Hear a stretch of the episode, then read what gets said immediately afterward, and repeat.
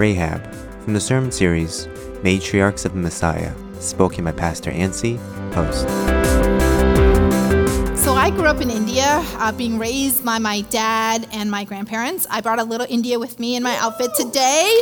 Um, my mom had gone to the Middle East to work when I was about six months old. And so I grew up without my mom, and she worked to support our family.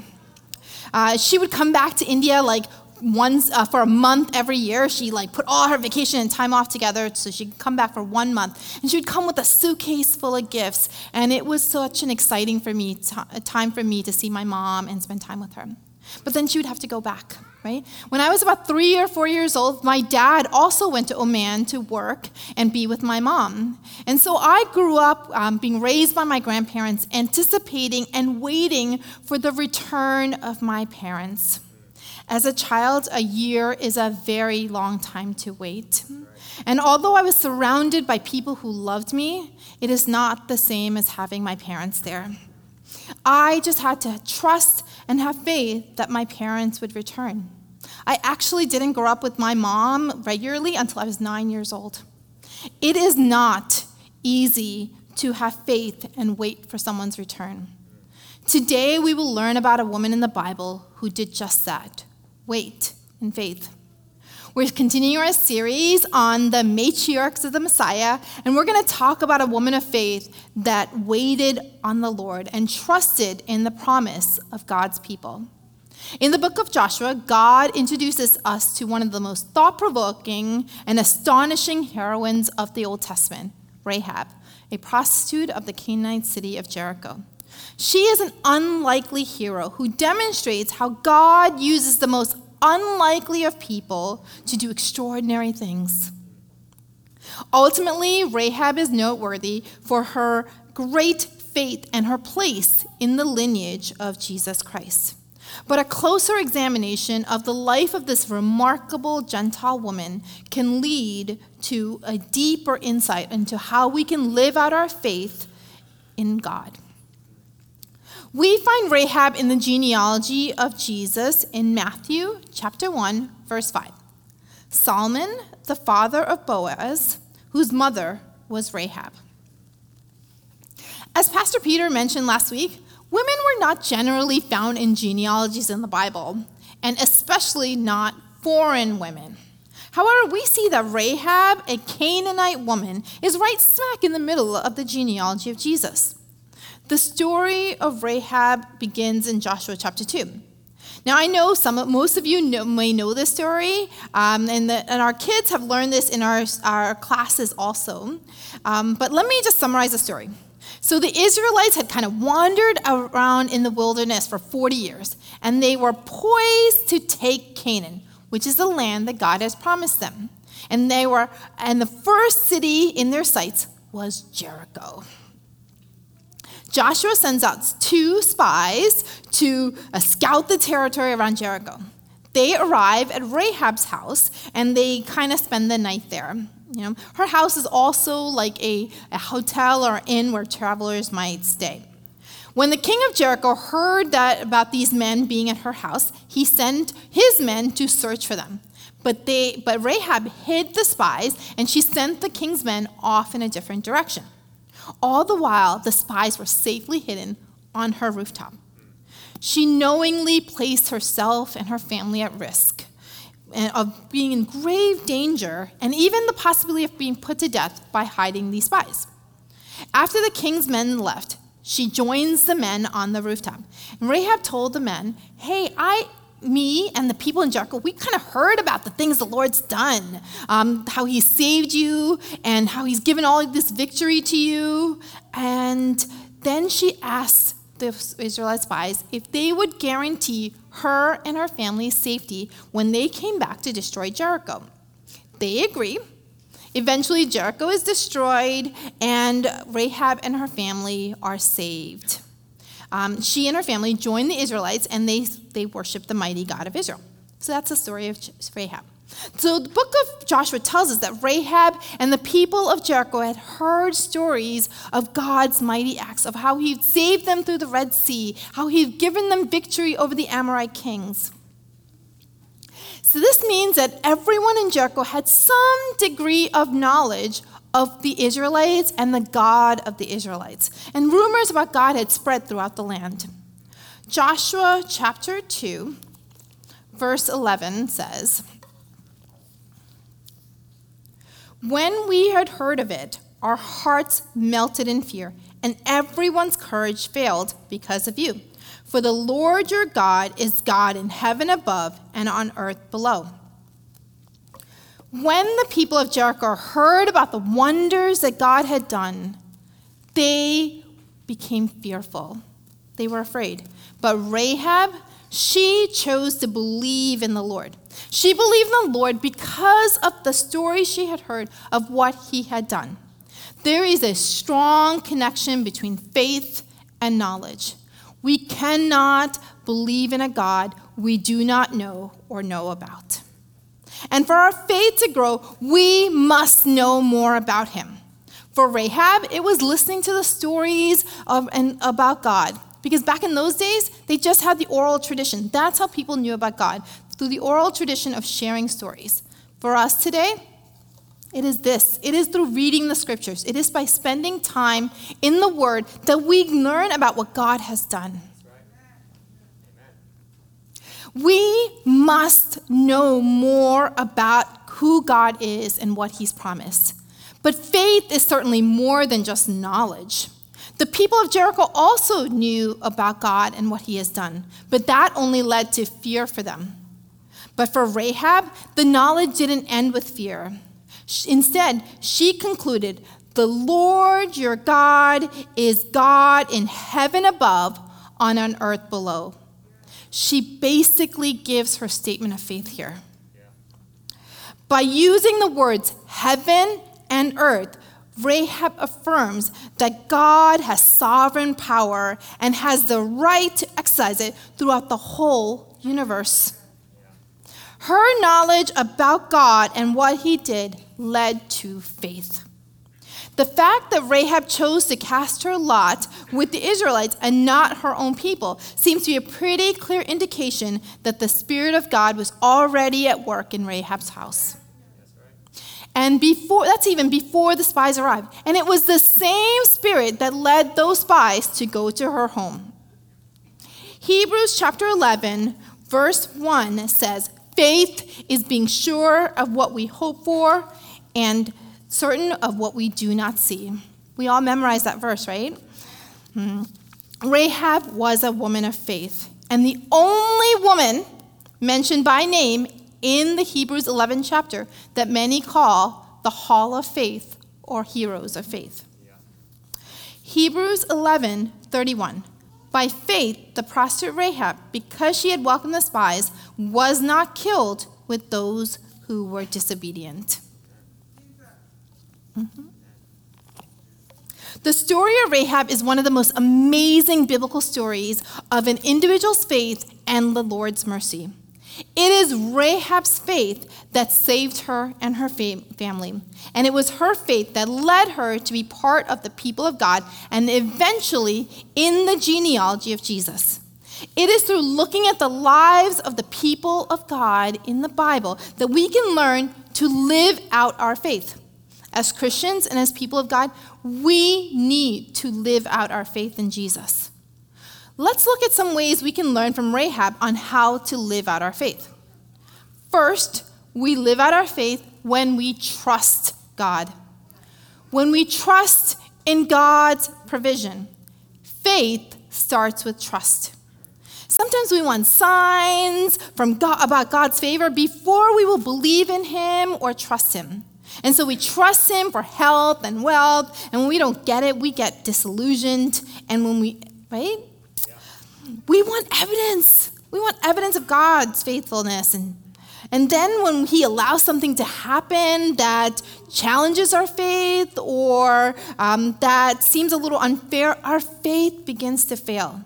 We do all these things even though we have God's promise right here.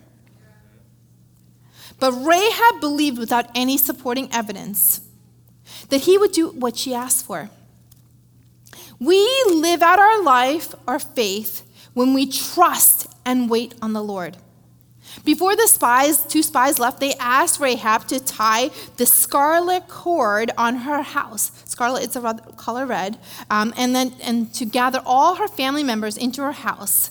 For the scarlet rope to be effective in protecting Rahab and her family, she had to place her faith in it and on the word of God's people. Joshua chapter 2, 17 to 21. And now, now the men had said to her, This oath you made us swear will not be binding to us, unless when we enter the land you have tied the scarlet cord in the window through which you let us down, unless you have brought out your father and mother, your brothers, and all your family into your house. If any of them go outside your house into the street, their blood will be on their own heads. We will not be responsible.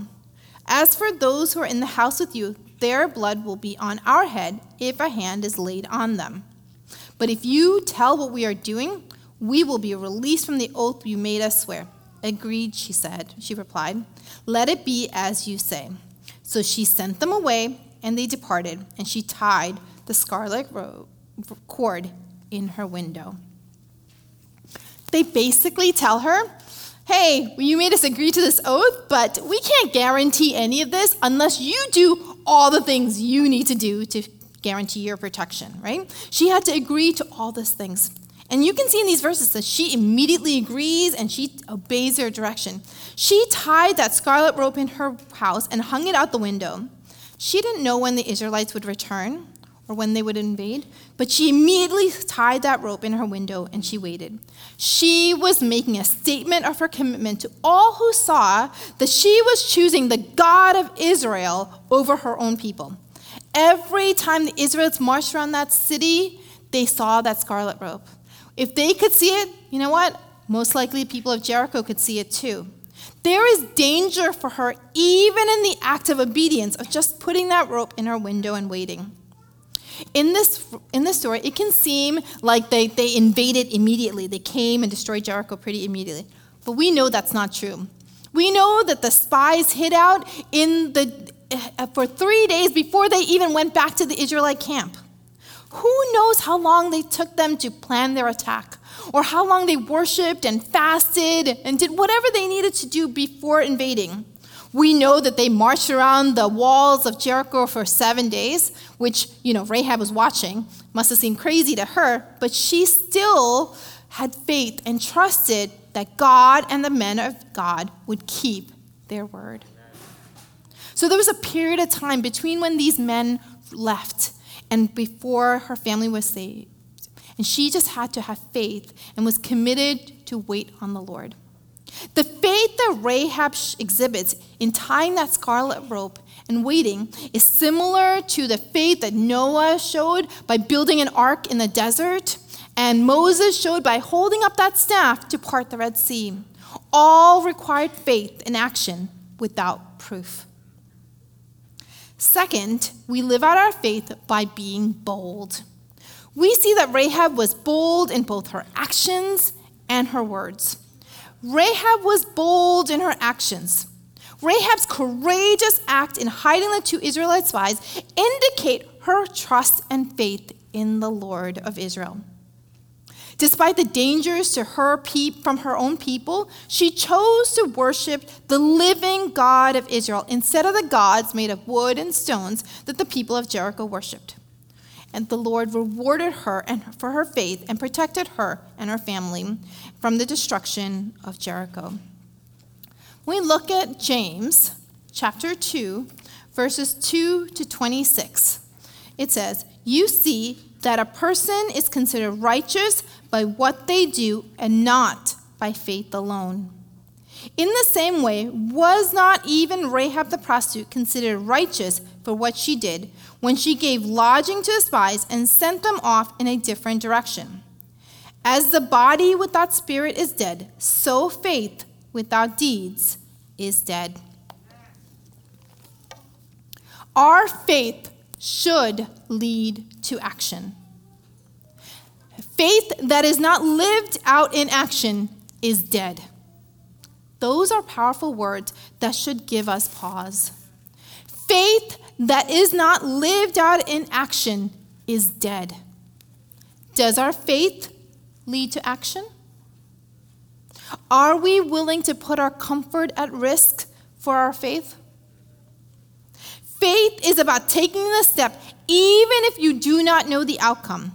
Some of us wait until we have enough faith before we take the step. That is not how faith works.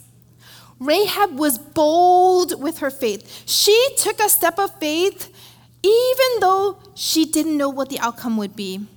Even though she didn't know if there was any way these men would come back and save her. She took the bold step. Don't wait until you think you have enough faith to take the step. That is not bold faith. Bold faith is when you take the leap, even when you have reservations, even when you do not know the outcome. How many times have we talked ourselves out of something because we feel like we lack faith or we don't know enough of God's word? Rahab hardly knew anything about God, yet she had faith, and as a result, she is now in the genealogy of Jesus Christ. Our faith grows when we take the step. It will never grow while we are waiting for our faith to mature before acting. Where is God calling you to act in faith? Maybe God is calling you to serve in Metro Kids, but you're hesitant because you feel like you don't know enough of the Bible. Maybe God is calling you to lead a small group, but you're shy and you're waiting for your faith to grow. Maybe God is calling yourself to put yourself out there and meet some people and get to know and build some relationship with some people in this church, but you're hesitant because you don't you fear rejection. We have to take the step if we want faith to grow. Some of us love the idea of becoming healthy and exercising, but we don't actually exercise. Many of us treat faith like this. We love the idea of faith, but we don't actually want to do the hard work. We want increased faith, but faith is like a muscle that must be exercised to have endurance and strength to live it out boldly. We must also tap into the supernatural faith offered to us through the Holy Spirit by spending time with God regularly. Rahab is not just only bold with her actions, but she is bold with her words. She boldly asked for what she wanted and she needed. She asked the men of Israel for safety for herself and her family, and when they came back into Jericho, would they guarantee her safety and her family's safety? She had no way of knowing. She just had to trust and be bold and ask and put her faith in God and these men. Joshua chapter 2, 12 to 13. Now then, please swear to me by the Lord that you will show kindness to my family because I have shown kindness to you. Give me a sure sign that you will spare the lives of my father and mother, my brothers and sisters, and all who belong to them, and that you will save us from death. Her bold ask was based on what she had heard about the Lord and how she had, he had been with and saved his people. She had heard stories about Lord and believed in him and his power, and this led her to ask boldly for her and her family's protection. Are you bold enough and have enough faith to ask for what you need from God and others? Are you bold enough to tell the truth in love? Our faith must be lived out in boldness in both action and words. I think sometimes we're not bold in our faith because we're too comfortable. We live a life of comfort. We are not desperate for God. We don't thirst and hunger for God's provision. Rahab's faith was extraordinary because she was desperate. She knew she couldn't survive unless God and the people of God intervened. This is how our faith should be. We need to be desperate for God. When we acknowledge that we desperately need God, then we will be willing to live out our faith boldly in both action and words. Third, we live out our faith when we don't let our circumstances define us. Rahab is an unlikely hero. We know that she was a prostitute, but we don't know what hard hardships and trauma she endured to choose such a difficult path. We know that she was a businesswoman. We know that she loved her family and was willing to put her life at risk for them. Although Rahab's profession was not highly admirable, God can work through anyone where faith abounds. Rahab didn't let her profession and her lifestyle preclude her, and God didn't preclude her either. Rahab's story reminds us that our past is never good enough to earn God's salvation, nor scandalous enough to keep us from it. God doesn't have a nice or naughty list. We can wholeheartedly admit that nobody is perfect, and God knows we have all fallen short of the glory of God. We all need God's mercy, and Rahab was no exception. She simply believed and had faith in the Lord beyond measure. She had a faith that was real and sincere, and her faith never wavered in the face of adversity. God honors people who respond to Him in faith. Just like our past couldn't stop us from being faithful, our current circumstances shouldn't stop us either. Rahab was a prostitute when she hid those spies. Sometimes our circumstances may hide where God is calling us to. Rahab's faith profession didn't stop her call, and our circumstances won't stop God's call on our lives. God can use anyone and everyone despite and maybe because of our circumstances. We just have to let Him. So, to the kids out there who are watching or who are in person, I know that sometimes it may feel like your choices don't matter or that they don't make any difference. But be faithful because you never know when God will use you to build his kingdom. Like Rahab, we must simply believe and put our faith and trust in him and him alone. We must live out our life, our faith in God Faith in God saves. God rewarded Rahab by giving her more than she ever asked. Not only did he spare her life and her family's lives, but she gave them an inheritance with his people. Jo- Joshua chapter 6, verse 22 to 23. Joshua said to the two men who had spied out the land, Go into the prostitute's house and bring her out and all who belong to her, in accordance with your oath to her. So the young men who had done the spying went in and brought out Rahab, her, her father and mother, her brothers and sisters, and all who belonged to them. They brought out her entire family and put them in a place outside the camp of Israel. So the men of Israel kept their word they saved Rahab and her family and they put them in a, a, place outside the camp of Israel. But God brought them to the center of his story and the lineage of Jesus Christ. God saves those with the past because it is for those of us with the past that he came to save. The good news is that no choice we've ever made, no scars we've ever inflicted, no substance we've ever taken, no words we've ever flung in anger, no, no body that was ever misused can keep us from the saving grace of Jesus Christ. God can use anyone for his glory, and we just need to allow him to use us. Are there whispers from your past?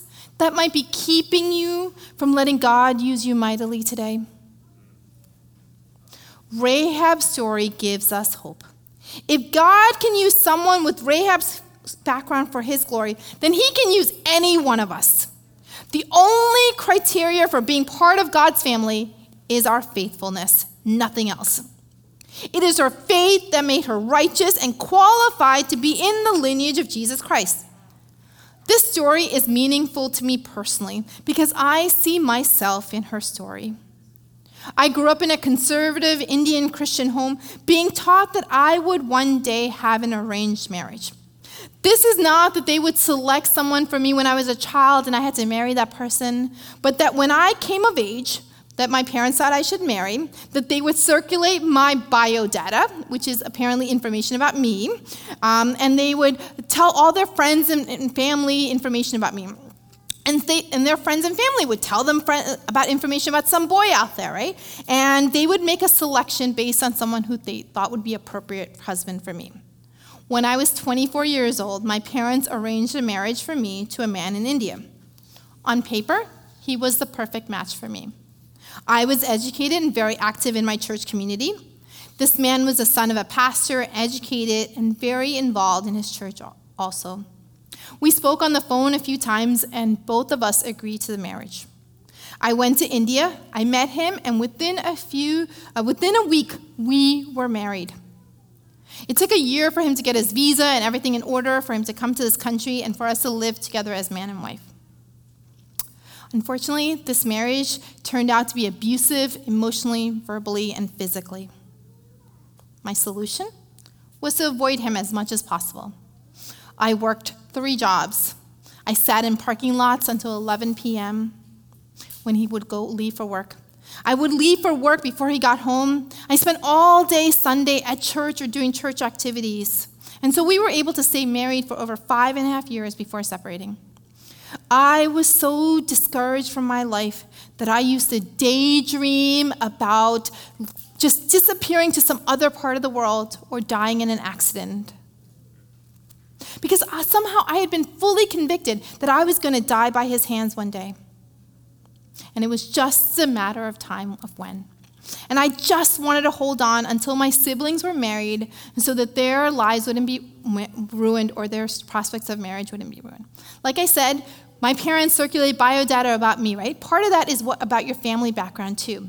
And if there was divorce in the family, guess what? That would affect my, my siblings' chances of marriage also.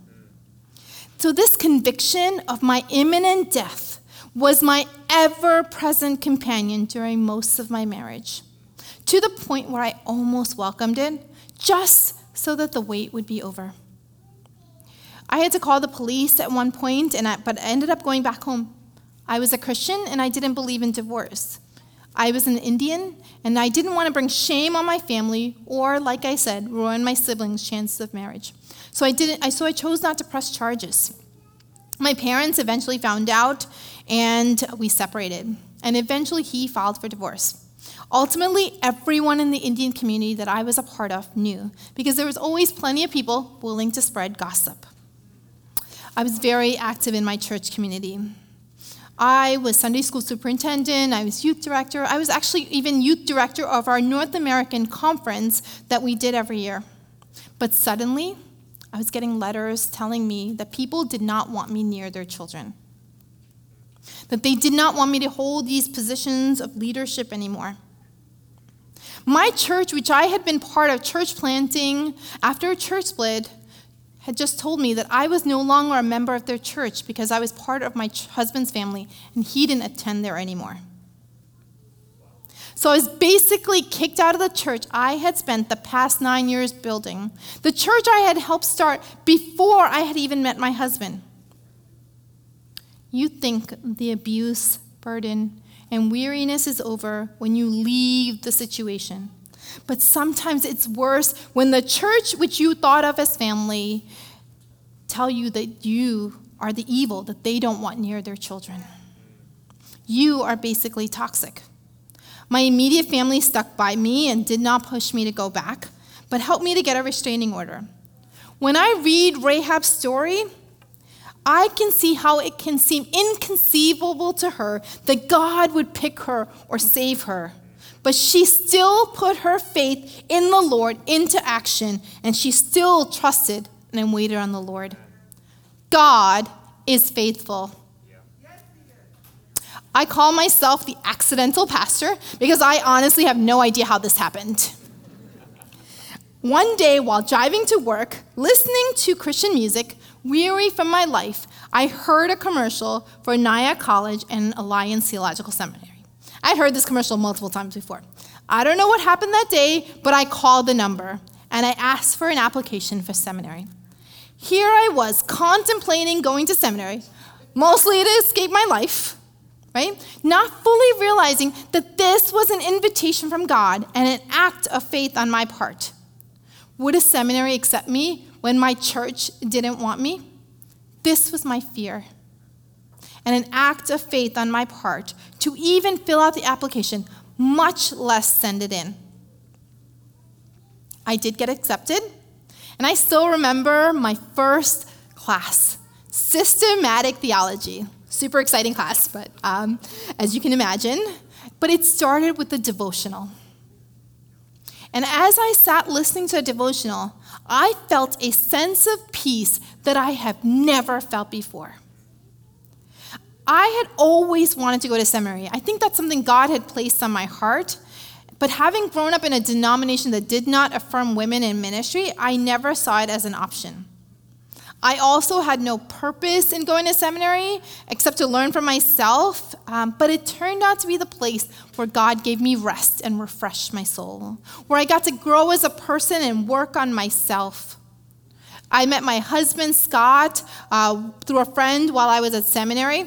He was Catholic, so when he found out I was in seminary, he was like, "Why are we dating if you're going to be a nun?" And uh, and then when I was like, "I'm going to quit seminary. I, I, this is not going anywhere," he was the one who asked, told me to finish seminary and do my internship at a church. This church, actually. And when Metro offered me a job as a pastor, he was the one to tell me that he believed I could do the job that I should take the job. It all started with taking a step of faith and trusting that God would work it out. Today, I am an ordained pastor of the Evangelical Covenant Church. I lead the entire student ministry staff from birth to college and directly oversee and lead six other pastors and directors on staff. I'm on the board of the Covenant Asian Pastors Association, overseeing care for Asian pastors within our denomination. I'm on the executive board of the East Coast Conference of our denomination, and I lead in so many other places. I could never have imagined how God would honor my boldness of acting in faith by taking his invitation to go to seminary and trusting that God would use me for his glory in some way. I could have left, left my, let my past or my failures in the past disqualify me if I had let the voices of others or even myself that be louder than the voice of God. Do not let the enemy take ground that God has already redeemed.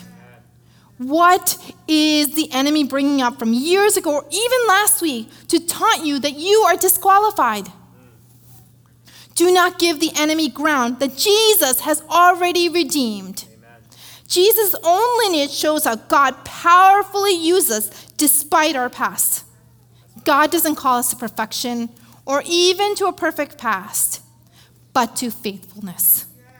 We, like Rahab, are called to live out our faith boldly and trust God for His timing, not ours. When we live out our faith, we become part of God's story. Rahab became part of God's story and even the lineage of Jesus Christ. And when we accept Jesus as our Savior, and we boldly share our faith with others and grow the kingdom of God, we become part of God's story. God's story isn't done, it is still being written. And we are all part of that story. It is up to us how actively we live out our story of faith. Let's pray. Father, Lord, I just thank you that you are a God who loves us, a God that is faithful. Help us to be faithful people who trust you, who live out our faith boldly, both in action and words, who don't let our past disqualify us, Lord. Who remembers that you have chosen Rahab, you have chosen all the people in the Bible with a past, Lord, that our past doesn't disqualify us, Lord. And so, Lord, help us to know that you are a God who is beyond circumstances